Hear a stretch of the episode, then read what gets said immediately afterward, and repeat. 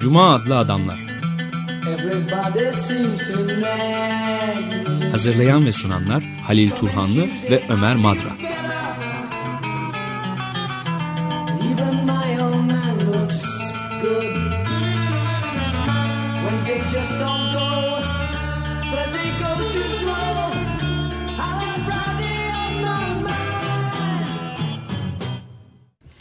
Merhaba Halil, hoş geldin. Teşekkürler, hoş bulduk. Stüdyoda bir konumuz var bugün. Kendisine de hoş geldin diyelim. Sayın Doğan Çetinkaya. Hoş bulduk. Merhaba Doğan, hoş geldin. Merhaba. Ee, bir Orta Doğu'yu konuşacağız. Bir derleme kitabı Orta Doğu Direniş, İsyan. Ee, ben çok kısaca Doğan Çetinkaya ile ilgili birkaç şey söyleyeyim. Tanıtayım kendisini sizlere.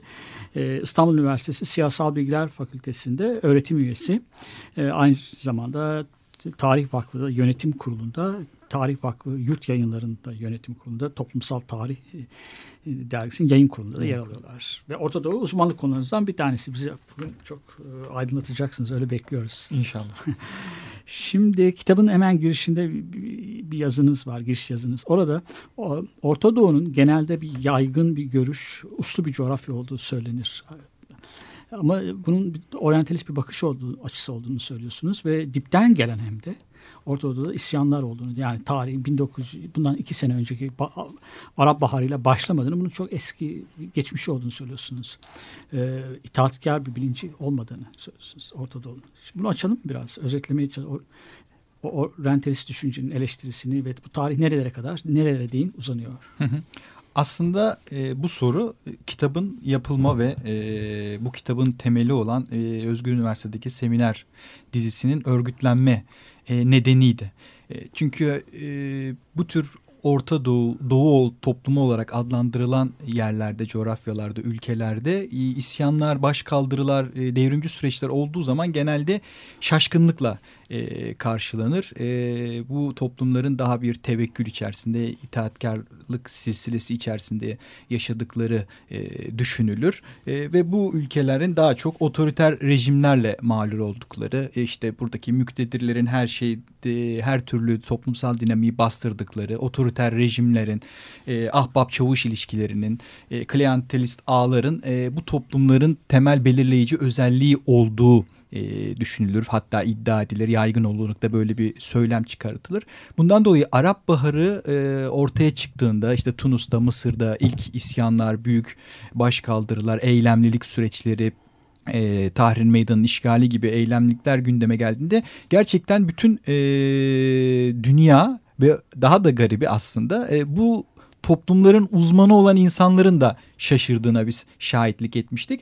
E, bunun üzerine biz düşünmek istedik. E, bundan dolayı bu bu e, bakış açısını tartışmak istedik ve bu bakış açısını tartışırken de e, Orta Doğu'da ne olup ne bittiğini e, biraz e, ele almak ve bunu ele alırken de biraz da tarihsel olarak e, bu toplumları e, ele almaya, incelemeye e, çaba gösterdik. Orada da ilk karşılaştığımız aslında bu olgunun sadece Arap Baharı olarak adlandırılan Arap ayaklanmalarına da münhasır olmadığını e, ilk tespit ettik. Çünkü İran devrimi olduğunda da e, en büyük tartışma sosyal bilim e, literatüründe ve hem tarihçiler hem siyaset bilimciler açısından İran uzmanlarının neden böyle bir ki 20. yüzyılın en önemli devrimlerinden bir tanesidir İran devrimi devrim literatürü içerisinde de öyle alınır. Neden bunu öngörememiş oldukları çünkü İran'ın tarihine dair e, siyasi yapısına dair sosyal yapısına dair antropolojiden tarihe e, çok ciddi miktarda paralar harcanarak e, koca koca üniversitelerde bölümler kurularak İran çalışmaları, dergileri, büyük büyük enstitüler vardı ama hiç kimse ama hiç kimse İran'da bir devrim olacağını öngörmemişti. E, aynı şekilde yine kitabın başında da bahsediyorum. Örneğin Hamit Bozarslan bölgenin önemli uzmanlarından bir tanesidir. Paris'te Sorbonne Üniversitesi'nde öğretim görevlisi. O da tam bu isyanlar ortaya çıktığı e, yıl yayınlanan kitabının e, ön söz yazarak ancak e, itiraf edebilmişti. Daha çok otoriter baskıcı rejimlerin neden bu coğrafyada egemen olduğunu anlattığı bir kitaptı. Orada şunu itiraf ediyordu ki evet biz hiçbir şekilde e, bu toplumları çalışan insanlar olarak bile bunu öngöremedik. Eee e, bundan dolayı e, bu üzerinde önemli durulması gereken ve Orta Doğu'yu anlamak noktasında ilk adımı attığınızda sorgulanması gereken e, bir bakış açısı ve e, kabuldü. Bundan dolayı e, bu hususa biz biraz e, girmek istedik. Evet ben de şeyi de hatırladım yani e, e, bu konuya iyice e, 1979'da işte İran şeyi sırasında çok hararetli bir şekilde izlemeye çalıştığımı hatırladım birdenbire ve hiçbir literatür olmadığını üzerinde kalem oynatan yani böyle sol dergilerin Marksist dergilerde filan da hayretle gördüm ki yeni yazılmış yazılarda da hiç böyle bir ihtimalden bahsedilmiyor. İlginç bir şey yani. Çok ilginç yani 79'dan 80'lerin e, sonuna kadar zaten hem İran çalışmalarında hem de devrim literatürü yani devrim kavramı üzerine çalışan sosyal bilimciler e, çok ciddi bir e, İran tartışması yapılırlar. Çünkü hani burada normalde hani bu uzmanlarda tabii çok fazla yaygın değil ama hem gündelik hayatta medyada yaygın kullanımda dediğiniz gibi hani bu tevekkül, itaat, doğu toplumlarının uyuşukluk içerisinde bir değişmez bir tarihsel hatta tarih bundan dolayı tarihlerinin olmadığı, içsel dinamiğe sahip olmadığı gibi bir e, söylemle karşı karşıyayız. Çünkü bu daha çok kültürel gözlüklerle e, bakılmasından aslında e, kaynaklanıyor. Yani Orta Doğu'da e, bir e, kültürel özün var olduğu bu kültürel özde tabii güç ilişkilerinden, iktidar ilişkilerinden, zamandan ve mekandan bağımsız olarak el alındığı mutlak değişmez bir özellikmiş e, gibi el alınıyordu. Asaf Bayat e, İran'ın İran'da özellikle alt sınıflar üzerine, sokak üzerine çalışan bir e, tarihçi ve sosyal bilimci. O çok güzel bir şey söylüyor. Arap dünyasında ya da Doğu'da insanlar isyan etmediklerinde, bir devrimci kalkışma gerçekleşmediklerinde bir uyuşuklukla, e, umursamazlıkla nitelendirirler. İsyan ettiklerinde de irasyonel, e, terör, ne yaptığını bilmez, e, bir e, amaçsız şiddetin içerisinde oldukları resmi. Aslında bu iki uç e, bu kültürelci e, özcü daha tabii daha çok bakış açısının e, bir sonucuydu. Bundan dolayı yani bunu aşmak ve gerçekten olayları anlamak, bu toplumları analiz etmek için e, diğer toplumlara nasıl bakıyorsak özellikle batı olarak adlandırılan toplumlara nasıl bakıyorsak buradaki sosyal ilişkileri, e, sınıfsal yapıları, e, devletle toplum arasındaki, toplumun içerisindeki farklı aktörleri. Bundan dolayı da ben e, kitabın başında e, uzunca bir giriş yazarken Arap Baharı'nda bitirdiğim bir makale vardı. Çünkü diğer yazarlar zaten e, Arap Baharı olarak nitelendirilen olayları farklı veçelerini değerlendiriyorlardı. Benim amacım tam o noktada bitirmek e, ve ondan öncesine bakmak. Ondan öncesine bakarken de Orta Doğu tarihi boyunca e, yaşanan tarihsel deneyim içerisindeki toplumsal aktörleri ve siyasal aktörleri tespit etmek. Ve bu toplumsal aktörleri ve siyasal aktörleri tespit ettiğimizde aslında e, Arap Baharı'nın, Arap ayaklanmalarının günümüzde e, gördüğümüz, incelediğimiz aslında bir istisna teşkil etmediğini, Orta Doğu'nun modern tarihi boyunca bu tür ayaklanmaların, direnişlerin, devrimci kalkışmaların e, sıklıkla e, yaşandığını ve hemen hemen her ülkede bu ülkelerin tarihinde önemli değişimin, dönüşümün e, dönüşüme sebep veren e, olaylar olduğunu görme imkanını bulduk. Peki kaynaklanması ne, neden, nereden diye sorar, sorarsak Doğan Cetinkaya yani şey mi bir oryantalizmin esiri mi olduğu için insanlar farkında olmadan neden böyle Evet, e, oryantalizm tabii e, çok eski tarihi olan bir bakış açısı Doğu toplumlarını incelemek açısından ve biraz e, sömürgecilik ve emperyalizmle de çok doğrudan ilişkili. Neden? Oryantalizm ne zaman çıkıyor? İşte Batı, kapitalist ülkeler e, yeni sömürgeler e, fethettiklerinde ve bu ülkeleri kontrol altına aldıklarında aynı zamanda buraya kendi medeniyetlerini ve bilimlerini, uygarlıklarını, demokrasisini götürme iddiasıyla gidiyorlardı. Ve buna eşlik eden bilimsel söylem de aslında e, bu Orta Doğu toplumlarının batıya olan ihtiyacını vurgulamaktı. Yani yani Batı buraya sadece sömürmek için gitmiyor. Bu toplumlar e, herhangi bir içsel dinamiğe sahip olmayan, ortaçağ karanlığında yaşayan Avrupa'nın eskisinde olduğu gibi bir içsel dinamiğe sahip olmadığı için bir değişimin, dönüşümün ancak buraya dışarıdan taşınabileceği ve e, bu değişimin ve dönüşümün de insan hakları, demokrasi, uygarlık e, çerçevesinde gerçekleşmesi için de aslında bu batının müdahalesinin anlamlı olduğu hasta Marksizm içerisinde de bir Hindistan tartışması vardır ya Marx bile hani Hindistan'daki evet. e, İngiltere'nin müdahalesinin aslında kapitalizmin gelişmesi vasıtasıyla e, insanlık tarihi için önemli bir adım olarak da görülebileceğine dair hani satırlar evet. yazmıştı. Hoş sonra vazgeçiyor e, daha sonraki o da yanlış yazılarında. Bir şey evet tabii ki de. Çünkü e, o bile şeyi görüyor zaten bu hani kapitalizm müdahalesinden önce Hindistan'ın kendi tarihi kendi e, dinamiklerinin e, var olduğunu görüyor. Oryantalist bakış açısı aslında biraz bunu bu müdahaleleri meşrulaştırmak için çıktığı için genelde bu doğu toplumlarını e, veya tarihsiz halklar niye tarihsizler? Çünkü kendi dinamiklerine sahip değiller. Yani monolitik, yeksenak sanki bir yapı var. Onların başında da işte bir otokrat insan olabilir, bir padişah olabilir, bir sultan olabilir. Böyle e, herhangi bir dinamikten ve tarihten yoksun bir anlatı olduğu için oryantalist söylem bugün çok. Bunun da bugün bugün hala yaşamasının en büyük sebebini ben e, biraz naçizane cehalete e, bağlıyorum. E, Batı'nın cehaleti. E, Batı'nın ve o doğuda da yaşayan insanların evet. yani kendi tarihlerine, kendi toplumunun kendi dinamiklerine mesela Türkiye olarak bizim en uzak bize en uzak olan coğrafya Orta Doğu'dur. Yani Türkiye aslında bakarsanız e, Türkiye Orta Doğu'nun bir parçasıdır. Aynen Balkanların ve Avrupa'nın da bir parçası olduğu gibi.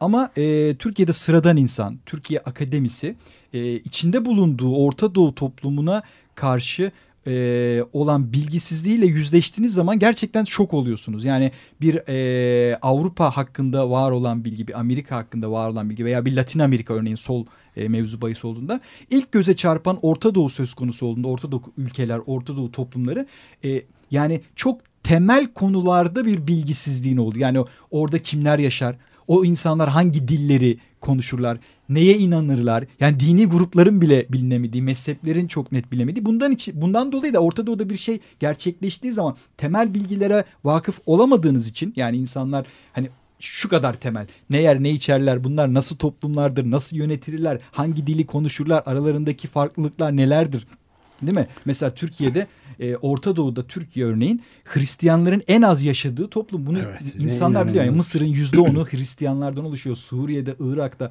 Irak'ta Saddam döneminde bile Hristiyan bakanlar vardı. Türkiye e, de böyle bir şey mevzu bahis. Yani bu farkları bile dahi bilemeyen e, bir durumdaydık. Bundan dolayı da bu oryantalist, kültürelci, özcü bakış açısı ve bir takım stereotiplerin ön yargıların devamlı birbirini tekrar etmesi aslında biraz gerçekten e, cehalete dayandığını e, görebiliyoruz. Bundan dolayı da ben e, o giriş makalemde şunu e, altını çizmeye çalıştım. Şimdi Orta Doğu'dan bahsettiğimizde e, ve insanlar Orta Doğu üzerine konuştuklarında televizyon programlarında onları izlediklerinizde genelde temelde 2-3 e, tane vurgu yaparlar. Orta Doğu'da e, temel dinamik ve güç genelde büyük güçlerdir. Yani Orta Doğu'da bir şey oluyorsa orada ya Amerika bir şey yapıyordur ya e, işte Rusya, Çin'in bir tür planları vardır. Yani büyük güçler, emperyalistler onlar asıl aktördür. Yani orada Orta Doğu'dan artık konuşmamaya başlarsınız. Amerika'nın neyi isteyip neyi becerebildiği üzerine. Jeopolitik. Evet. Onun için böyle stratejistler falan çıkar televizyonlarda, gazetelerde onlar konuşurlar. E, şimdi bu çok temelsiz bir iddia değildir elbette ki. Yani sömürgecilik, emperyalizm e, özellikle de iktisadi gücüyle birlikte Orta Doğu'da önemli bir aktördür. Dünyanın başka yerlerinde olduğu gibi ama tabii ki de. E, önemli ama sadece o görülür. Ya da yine onlarla ilintili olarak e, temel aktör e, batılı eğitim almış bir takım seçkinler.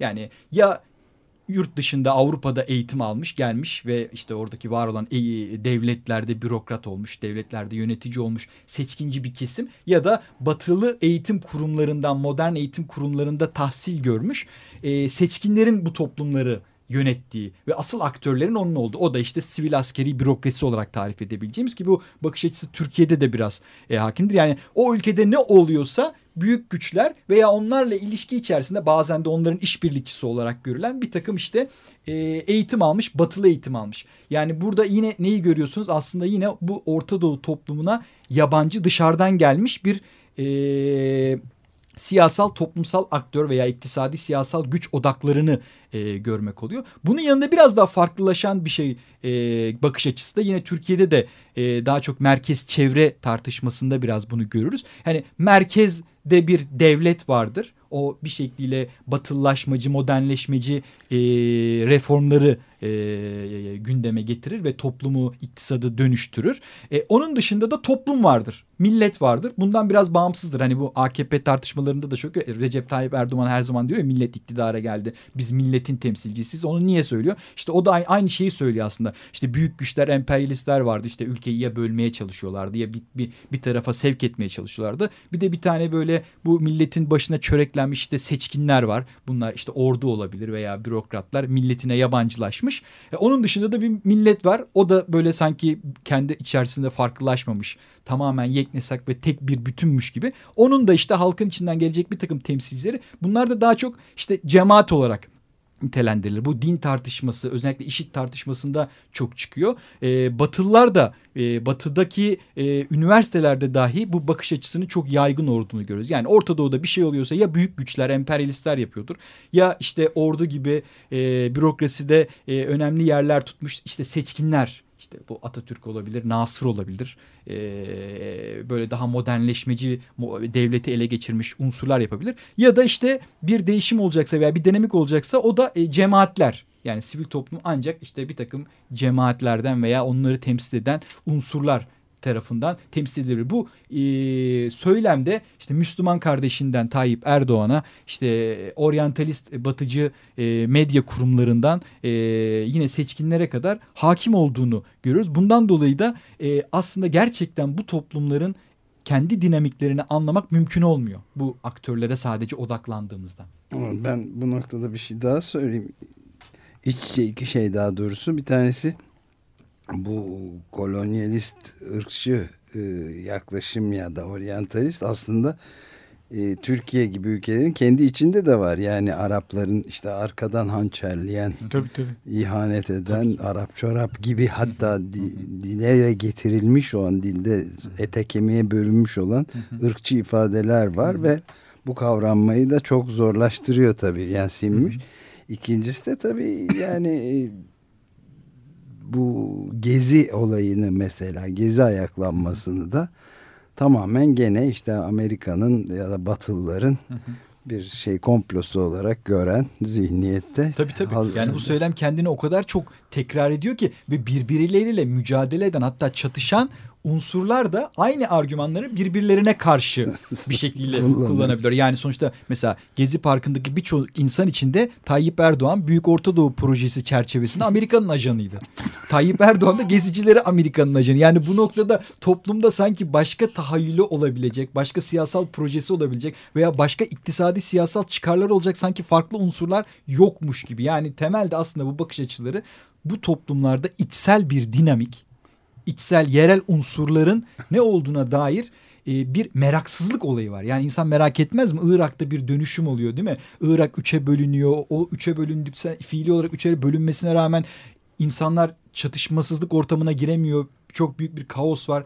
E, bir şekilde düzen sağlanamıyor. E, bunun tek sebebi dışarısının müdahalesi olabilir mi? Demek ki orada bir nizam kurulamıyorsa belli bir şey e, e, kurulamıyorsa bunun temelde aslında gerçek sebebi oradaki yerel unsurların orada yaşayan e, gerçek nefes alan yiyip içen e, gerçek insanların arasındaki problemler ve ilişkiler aslında. Biraz bunlara odaklanırsak bence Orta Doğu'yu anlamaya başlarız tabii o noktada. evet. Ancak başta başlamış oluyoruz yani. Meraksızlık dedin değil mi? Çok ilginç aslında bundan tam 20 sene önce Açık Radyo Manifestosu yayına daha geçmeden imzalanmış şeydi. Biz hiçbir çözüm üretmeyeceğimize söz veriyoruz. Olsa olsa meraksızlık sendromuna geçici bazı çareler üretmeye çalışırız demiştik.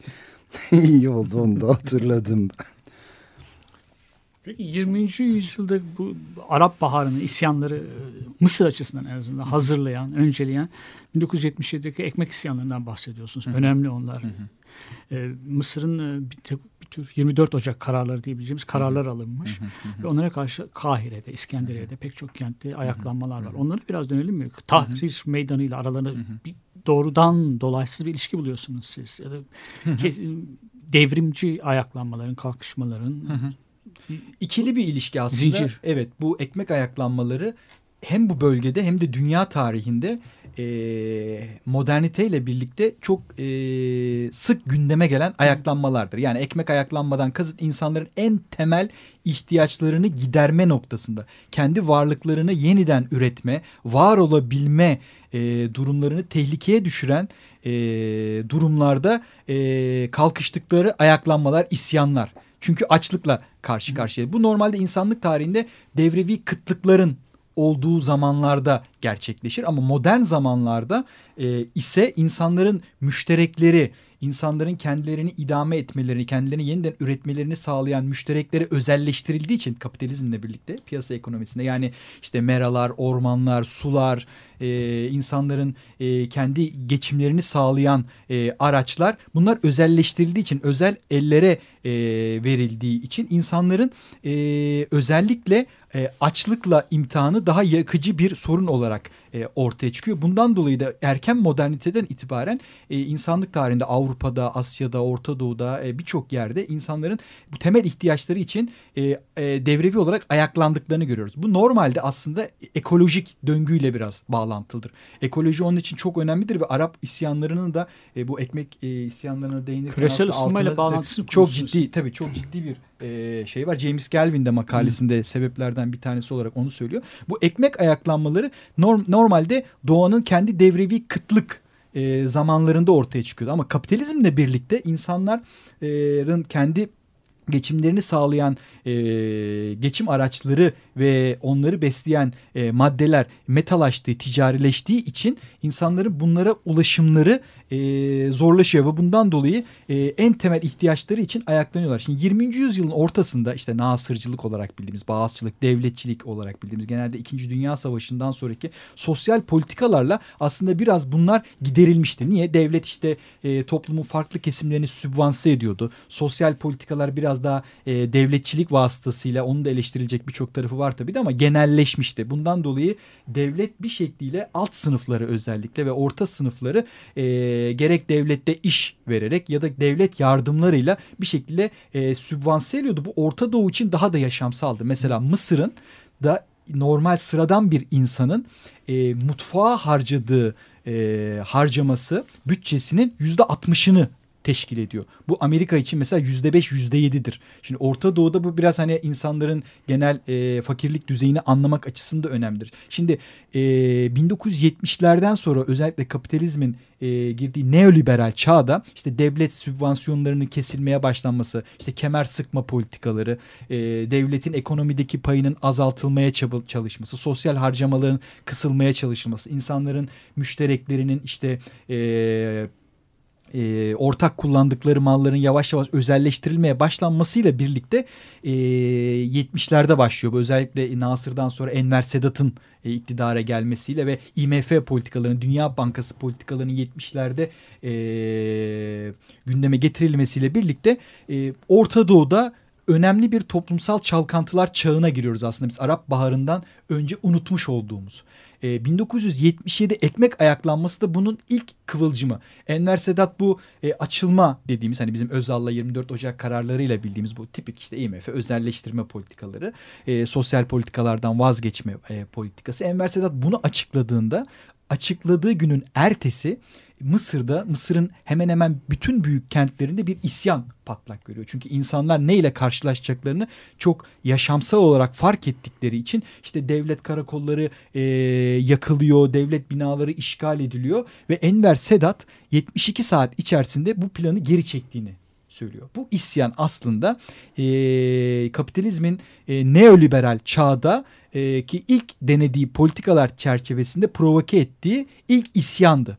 Ve bu isyanı e, daha sonra diğer ülkelerde de benzerlerinin takip ettiğini göreceğiz. Niye? Çünkü Enver Sedat'ın politikası aynen özel politikalarında olduğu gibi bugün AKP'nin devam ettirdiği biz e, geri adım atmadığını o konjonktür olarak o kararından vazgeçtiğini açıklasa da e, özellikle Enver Sedat'tan sonra iktidara gelen mübarek tarafından kademeli olarak devam ettirildiğini görüyoruz ve bu politikalar e, IMF politikaların bütün Kuzey Afrika ve Orta Doğu ülkelerinde tatbik edilmeye başlandığını görüyoruz. Ve o kadar e, görünür bir hal ki 80'ler boyunca aynen 77 ekmek isyanında olduğu gibi Mısır'daki e, Kuzey Afrika ve Orta Doğu'daki e, tek bir ülke yok ki ekmek isyanı olmasın. Yani bu neoliberal politikaların uygulandığı yani 81'den başlıyor 86-87'ye kadar Fas, Cezayir, Tunus, Ürdün, Filistin'de zaten intifa hareketlerini biliyoruz. Suriye yani bu ülkelerde devrevi büyük isyanların gerçekleştiğini görüyoruz. E, tabii bu isyanlar şiddetle e, bastırılıyor. Ama bunun bir 10 yıla yayılmış olduğunu çok cidden hatırlamak gerekiyor ki Arap Baharı'nı. Çünkü bunlar neoliberal politikaların gündeme getirilmesiyle insiyaki ve kendiliğinden patlayan ayaklanmalardı. Arap Baharı ise bence Arap ayaklanmaları ise bu neoliberal politikaların sonucuna e, ve bunların sonuçlarının artık e, ortaya çıkmasıyla ortaya çıkan e, ayaklanmalardı. Bence böyle bir e, bağ kurmak evet. gerekiyor. Burada bir ara verelim izin verirseniz bir nefeslenelim müzik çalarak ee, Steve Wynn'den My Midnight adlı parçayı dinleyerek bir soluklanalım. Doğan Çetinkaya ile konuşmaya devam edeceğiz. Müzik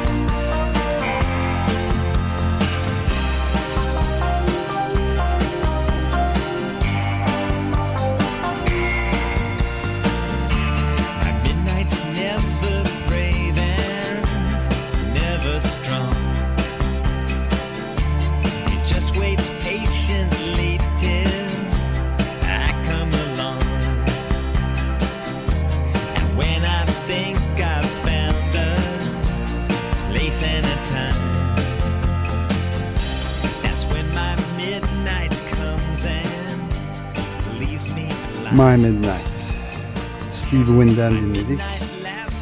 Cuma adlı Adamlar programındayız. Açık Radyo'da 94.9'da. Konuğumuz Doğan Çetinkaya.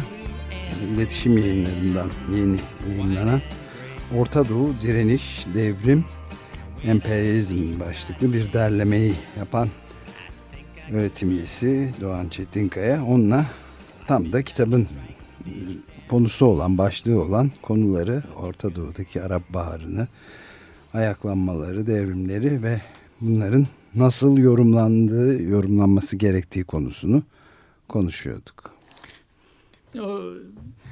20. yüzyıl 1970'lerdeki 70'lerin ikinci yarısındaki ekmek isyanlarıyla Tahrir Meydanı'ndaki ve Arap Baharı'nda bir uzantısı olduğunu söylüyor. Bakın bir farklılık da yok mu?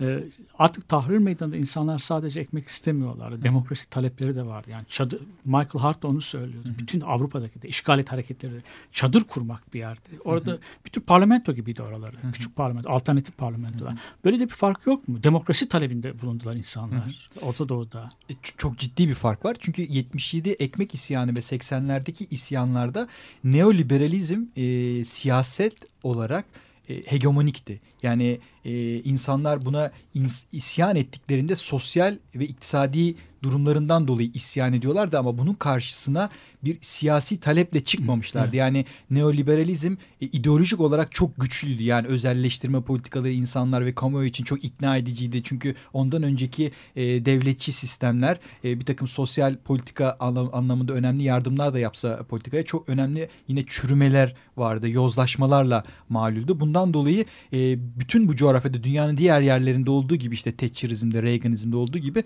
e, bu politikaların e, çok ciddi anlamda bir ikna ediciliği, hegemonik bir konumu vardı. Bundan dolayı neoliberalizmin başına bir isyandı bunlar.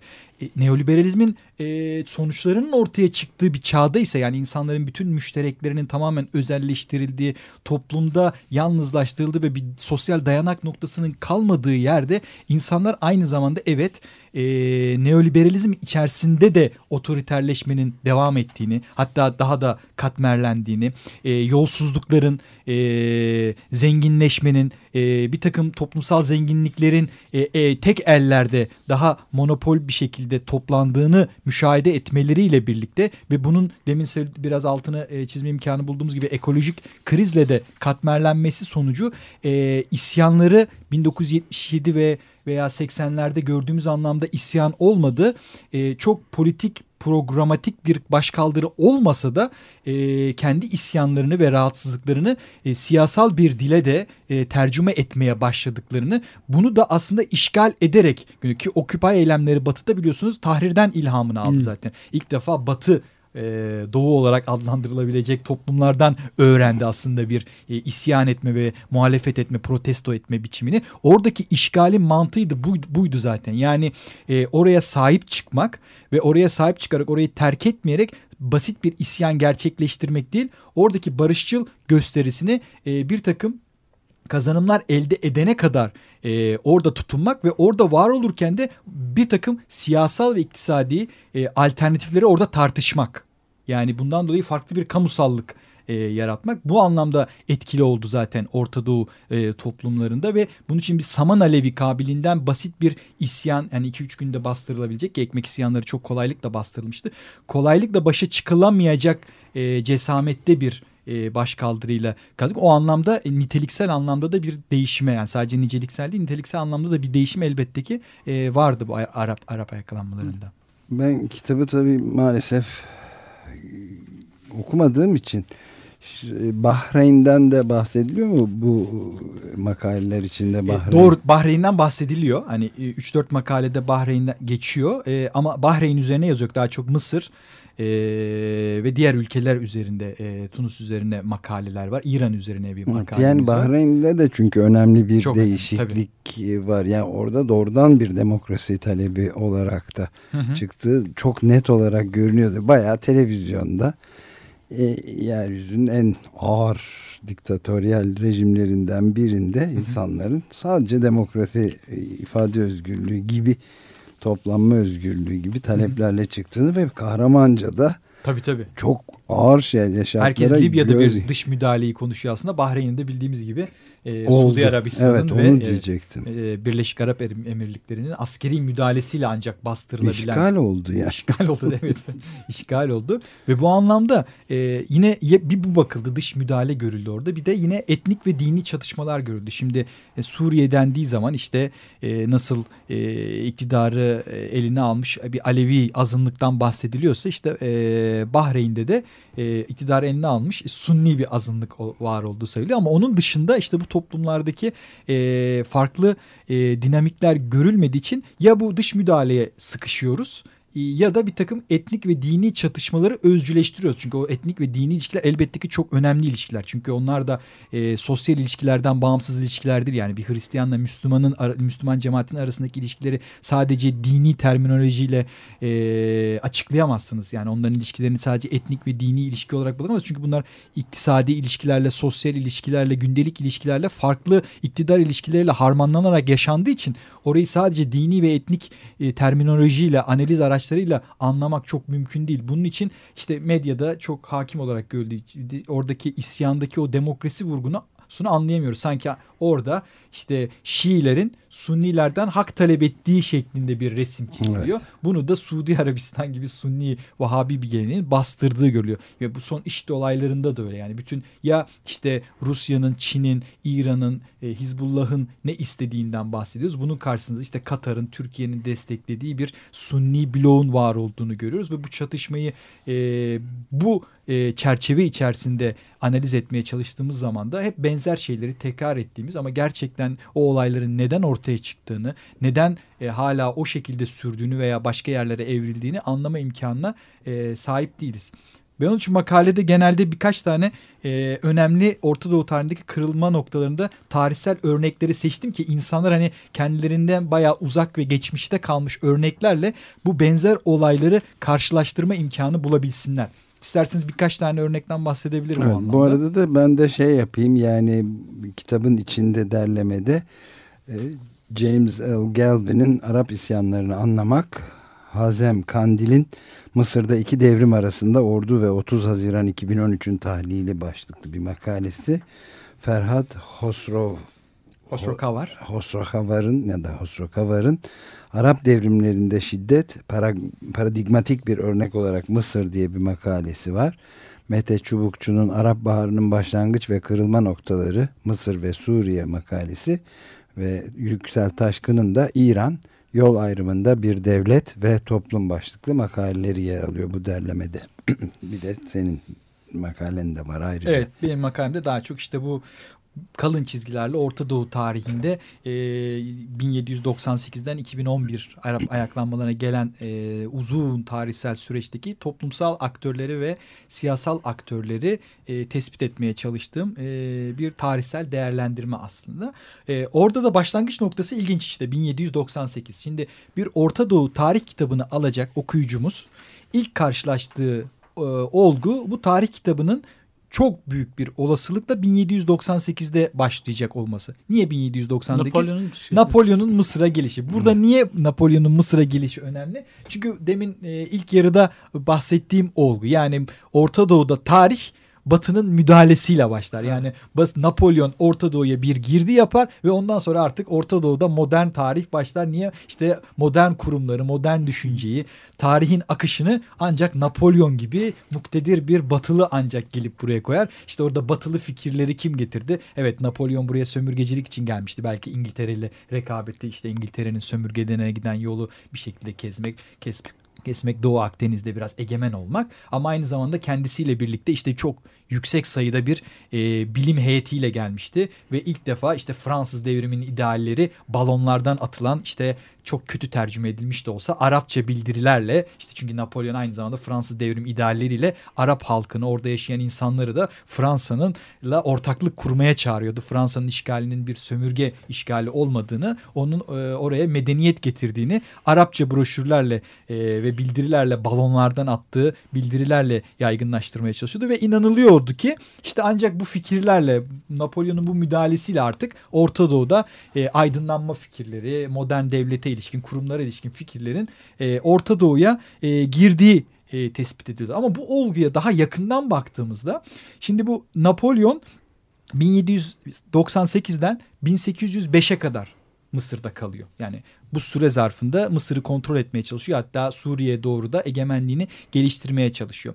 Şimdi burada e, baktığınız zaman tarih kitaplarında temel çatışmanın Fransa ile İngiltere arasında yaşandığını veya böyle anlatıldığını e, görürüz. Ya da Osmanlı İmparatorluğu'nun güçten düşmüş de olsa bunu engellemeye çalıştığını, müdahale etmeye çalıştığını görürüz anlatılarda. Ama aslında tarihsel gerçekten yaşanmışlığa biraz daha eğilerek yerelden Mısır'ın kendi tarihinden bakmaya başladığımızda Mısır'ın gitmesine sebep olanın 1804'teki çok büyük bir sene sürmüş toplumsal bir ayaklanmanın e, vesile teşkil ettiğini e, görüyoruz. Bu ayaklanmaya da biraz daha e, yakından baktığımızda Mısır toplumunun öyle e, yeksenak bir toplum olmadığını, kendi içerisinde çok ciddi bir dinamiklere sahip olduğunu görüyoruz. Bu dinamiklere de baktığımız zaman şunu görüyoruz. Bir kere Mısır Osmanlı'nın e, ayrıcalıklı bir eyaleti, eyaleti mümtaze yani Osmanlı İmparatorluğu'na bağlı ama kendi iç yapısına sahip. Demek ki Osmanlı'nın doğrudan başka e, eyaletlerinin veya illerinin olduğu gibi e, bir e, öneme haiz değil. Kendi özerkliği var. Bu özerkliğin içerisinde Osmanlı yöneticilerin merkezden atılan yöneticilerin dışında burada yerel hanedanların olduğunu görüyoruz. Bu yerel hanedanlar kim? Çok es tarihsel zamandan beri gelen işte Türkçe konuşan bir takım askeri unsurların burada var olduğunu görüyoruz. İktidar, silah sahibi. Yine önemli sayıda toprak sahibi yerel bir e, Arapça konuşan nüfusun burada e, toprak sahibi sınıfın var olduğunu görüyoruz. Yine bu e, küçük toprak sahipliğine dayanan köylülerin, çiftçilerin ve büyük e, toprak sahiplerinin topraklarında çalışan önemli sayıda topraksız köylünün var olduğunu görüyoruz. Bunun da dışında Mısır'daki kentlerde yaşayan bir zanaatkar unsuru yani üretici e, sınıfların e, Mısır'da yaşadıklarını görüyoruz.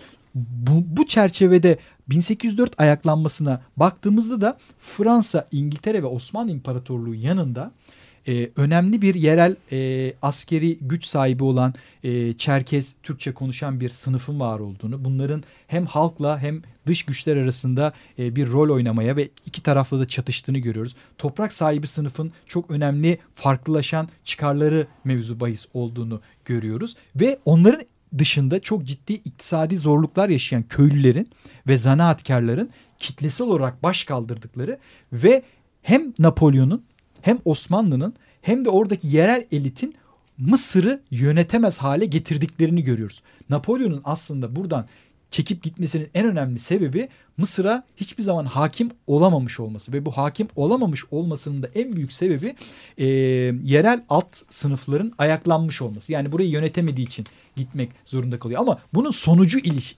önemli bence. Niye sonucu önemli?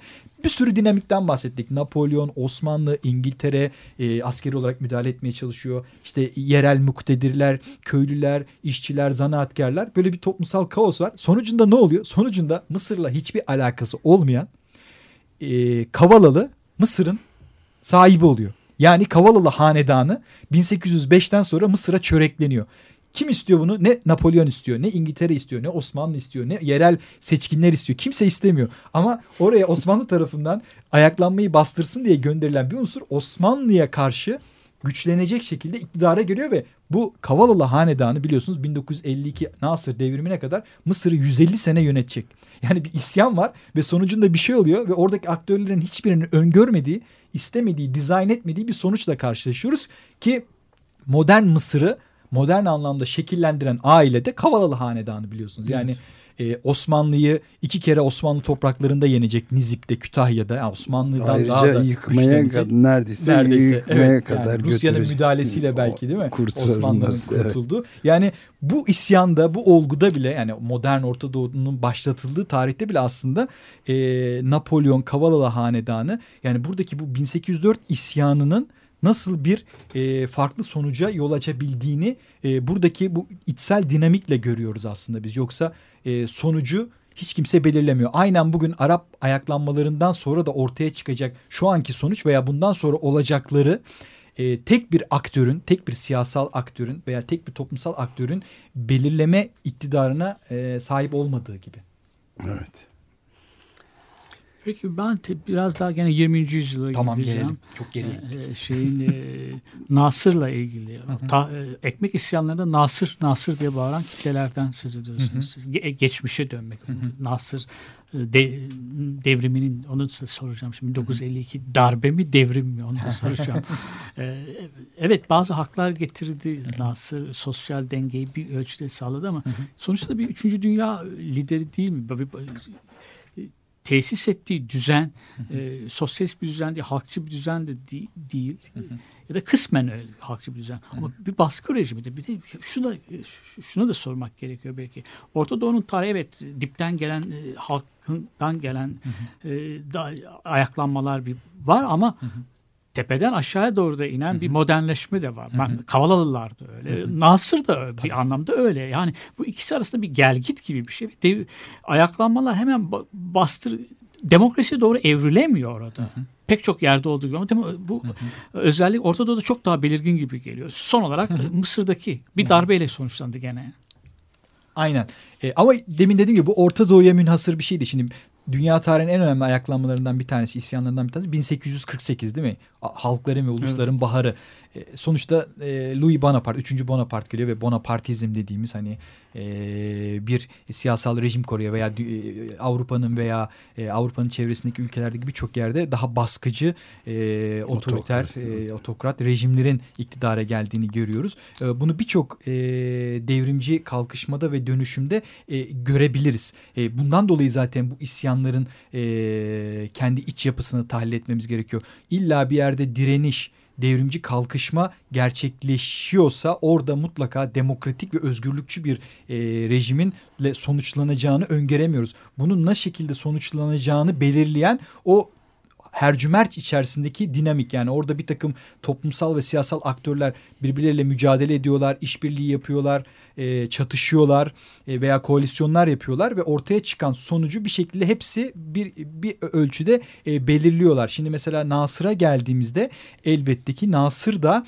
e, 20. yüzyılın ortasında hem dünya çapında var olan bir üçüncü dünyacılığın temsilcisi yani Hindistan'dan Küba'ya kadar değil mi? Bağlantısızlar hareketinde e, ifadesini bulan Yugoslavya'ya kadar bir e, 20. yüzyıla has e, modernleşmeci, e, devlet sosyalizmi diyebileceğimiz e, politikalar aracılığıyla bir takım e, reformları tatbik et, etmek isteyen e, bir proje e, ve, ve Nasır'a karşı da aslında çok ciddi bir e, toplumsal örgütlenme var. Çünkü e, 20. yüzyılın ortasından sonra Mısır'da e, özellikle e, sanayileşmenin de e, önemli adımlar atmasıyla birlikte e, örgütlü bir işçi sınıfının ortaya çıkıyoruz ve Orta Doğu'da işçi sınıfı mevzu bahis olduğu zaman e, en önemli ülkelerden bir tanesi de Mısır'dır.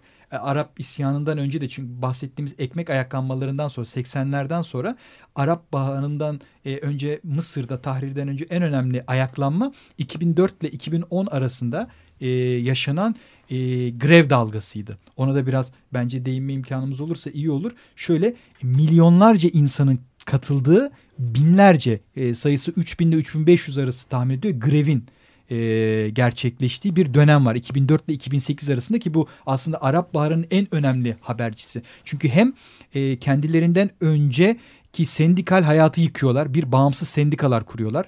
İki e, daha önceki sendikalar dünyanın birçok yerinde olduğu gibi Türkiye'de de olduğu gibi Türk İş örneğinde daha çok devlet sektöründe örgütlenmiş sendikal bir hayat varken özel sektörde örgütlenmeyi hedeflemiş ve özel sektörde bağımsız sendikalar kurmuş ve e, sokağa da radikal bir şekilde çıkan bir e, işçi mücadelesinin Mısır'da e, gerçekleştiğini görüyoruz ve bunun en üst noktası, doruk noktası da 2008'de. 2008 yılında binlerce grev oluyor Mısır'ın her yerinde. Port Said özellikle çok Evet ve orada hatırlayın 6 Nisan hareketi diye bir şey vardı. Facebook'ta e, bir takım gençler e, 2008'deki greve destek için bir genel grev çağrısı yapıyorlardı. Ve bu 6 Nisan hareketi de e, 25 Ocağın bir e, öncülü olarak e, görüldü ki öyleydi aslında. Yani Tahrir'de evet, sokağa evet. çıkanlar o hareketi de örgütleyenler. Yani bu işçi hareketiyle ve bu işçi hareketi etrafında şekillenen demokratik hareket ona destek olmak isteyen özellikle gençliğin demokratik hareketinin aslında Arap Baharı ile ve Tahrir'le çok ciddi bir bağlantısı var. Ben şimdi başka bir konuya atlamış oldum ama öteki tarafa dön dönmek istersek e, ne yapalım döneyim mi? yani evet Şimdi... burada gözden kaçırılan bir şey çünkü e, yani ben e, hatırlıyorum çok televizyonda takip etmeye çalışırken sürekli olarak Port Said başta olmak üzere Mısır'ın her tarafındaki bu işçi ve güçlü işçi hareketlerine atıf yapılıyordu. Hı hı. Ama dünya bunun farkında değildi. Ben Kesinlikle. de değildim. Yani, hiç... Hatta yani 2000'lerde dünyada birçok e, toplumsal patlama ve işçi mücadelesi oluyordu. Özellikle Uzak Doğu, Asya'da, Latin Amerika'da önemli hareketler vardı ama Mısır e, bu konuda e, bunların el ileri unsurlarından bir tanesi teşkil ediyordu. Diyorum ya Orta Doğu'ya dair çok önemli bir cehaletimiz var. Evet, işte solda bile rağmen... düşünün yani solda orada mübareği, otoriter rejimleri, neoliberalizmi, Amerika'yı gören gözler nedense 2000'ler boyunca Orta Doğu'daki en önemli işçi hareketini ve onların kurdukları bağımsız sendikaları ve networkleri, baş kaldırıları görmemesi de hayıflanması gereken e, bir nokta. Yani onları görmeden zaten Arap Baharı'nı ayak ayaklamları tartışmak yani imkansız. Çok, çok Hatta imkansız. futbol e, taraftarları Aynen. içindeki şey de hiç görülemedi. Onu sadece hooligan gibi evet. böyle sokak serserilerinin işte fanatik e, taraftar şiddeti zannedildi. Oysa gayet derinlemesine bir sosyal huzursuzluğun, huzursuzluğun bir ifadesi. ifadesi bir olduğunu ifadesi. da gene hep Hı hı. atladıklarımız Atladık. arasında. Çünkü orada da hani baştaki argümana dönersek oradan Nasır'a bağlayabiliriz.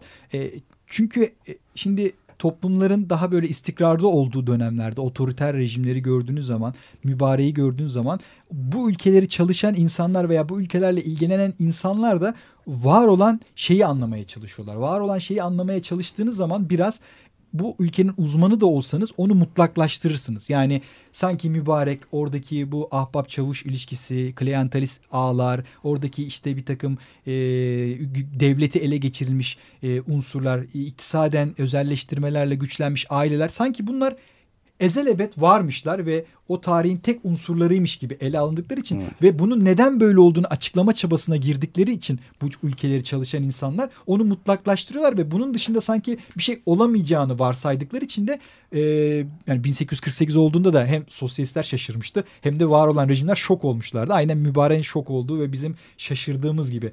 Bu, bu anlamda e, onu mutlaklaştırıyoruz. Şimdi geriye baktığımızda da hani otoriter rejimleri e, devleti, modern devletin yukarıdan aşağıda önemli bir modernleşme e, projesi var. Hem Kavalalı Hanedanı'nın gerçekleştirdiği özellikle e, Hidiv İsmail döneminde e, daha sonra da Nasır önemli isimlerden e, bir tanesi. Ama bu dönemler boyunca e, devrivi olarak çok önemli isyanların ortaya çıktığını görüyoruz. Mesela bir Napolyon zamandaki 1804 isyanına değindim. Bir de 19. yüzyılın sonunda Arabi Paşa ayaklanması var. Arabi Paşa Nasır'ın öncülü olarak kabul edilir. Hatta Kemalizm bile e, öncülü olarak kabul edilir Orta Doğu tarihinde.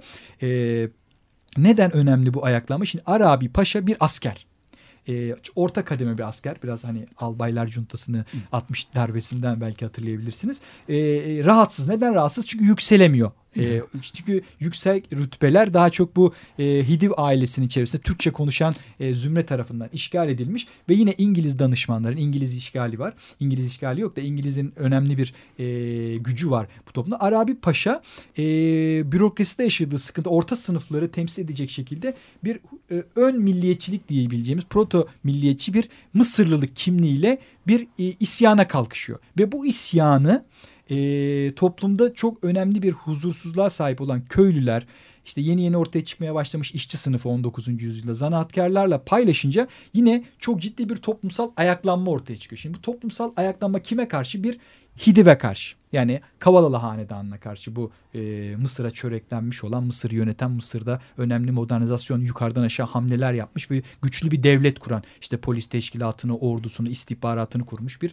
e, aile bu. Önemli yatırımlar da sahip oluyor. Yine e, buradaki e, Levantenlere veya e, emperyalizmin unsuru olarak görülen gayrimüslimlere karşı bir huzursuzluk var. Ama aslında hiçbir şekilde onlara e, komprodor e, bir unsur değil. Onlar da oranın yerel e, tüccar sınıfı. Yine e, e, büyük sermayenin e, önemli bir e, iktisaden e, mağduriyet yarattığı bir ortam var. Şimdi burada yine 1804'te olduğu gibi çok ciddi bir toplumsal ayaklanma oluyor ve Arabi Paşa neyse işte tutuklanıyor, idam ediliyor falan. Hidiv e, e, ve İngiltere'nin yardımıyla bu ayaklanma bastırılıyor. Ve bu ayaklanma o Mısır tarihindeki en büyük toplumsal ayaklanmalardan bir tanesi. Sonucunda ne oluyor? Sonucunda İngiltere Mısır'ı işgal ediyor. Şimdi biz diyebilir miyiz ki toplum, toplumsal ayaklanmaya çıkmış insanlar, köylüler, işçiler, işte e, bürokrasi içerisinde huzursuz olan unsurlar İngiltere Mısır'ı işgal etsin diye ayaklanmış olsun değil mi? Yani Evet 3 dakikamız gibi bir şey varken e, son bu Nasır meselesini herhalde konuşarak bitirebiliriz. Hı hı. Ben bir şey soracağım. Nasıl? çok kısa sizden de cevap rica edeceğim.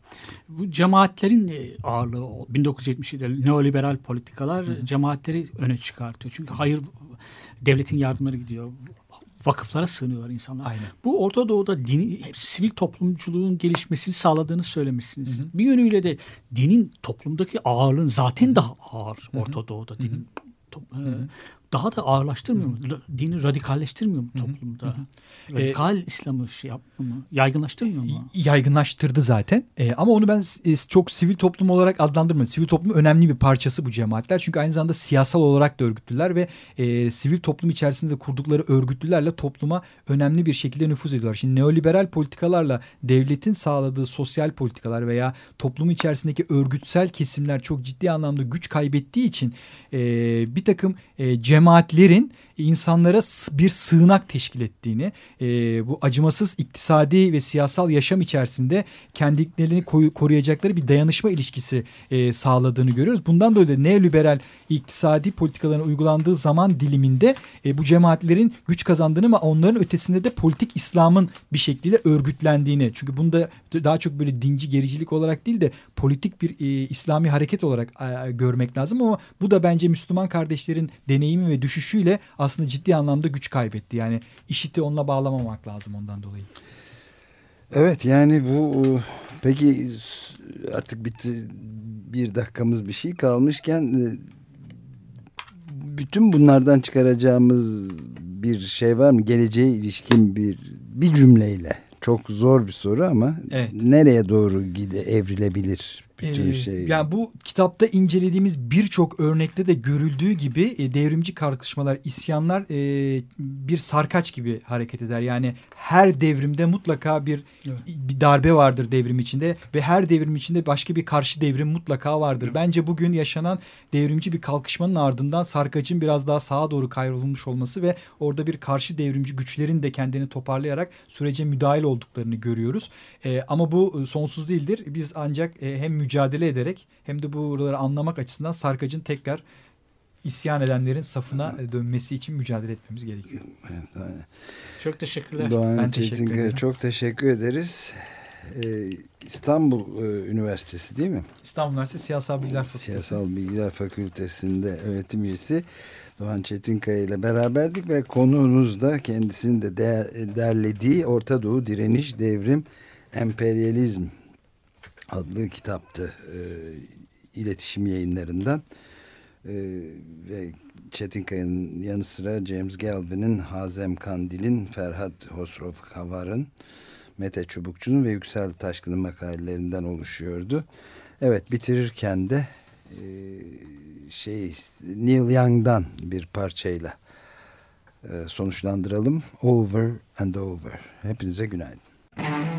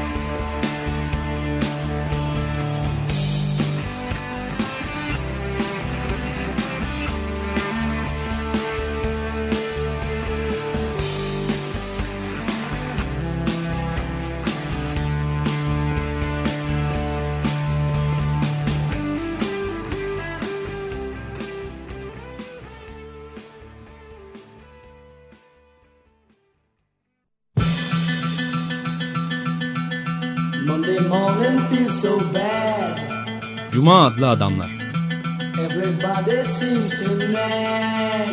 Hazırlayan ve sunanlar Halil Turhanlı ve Ömer Madra.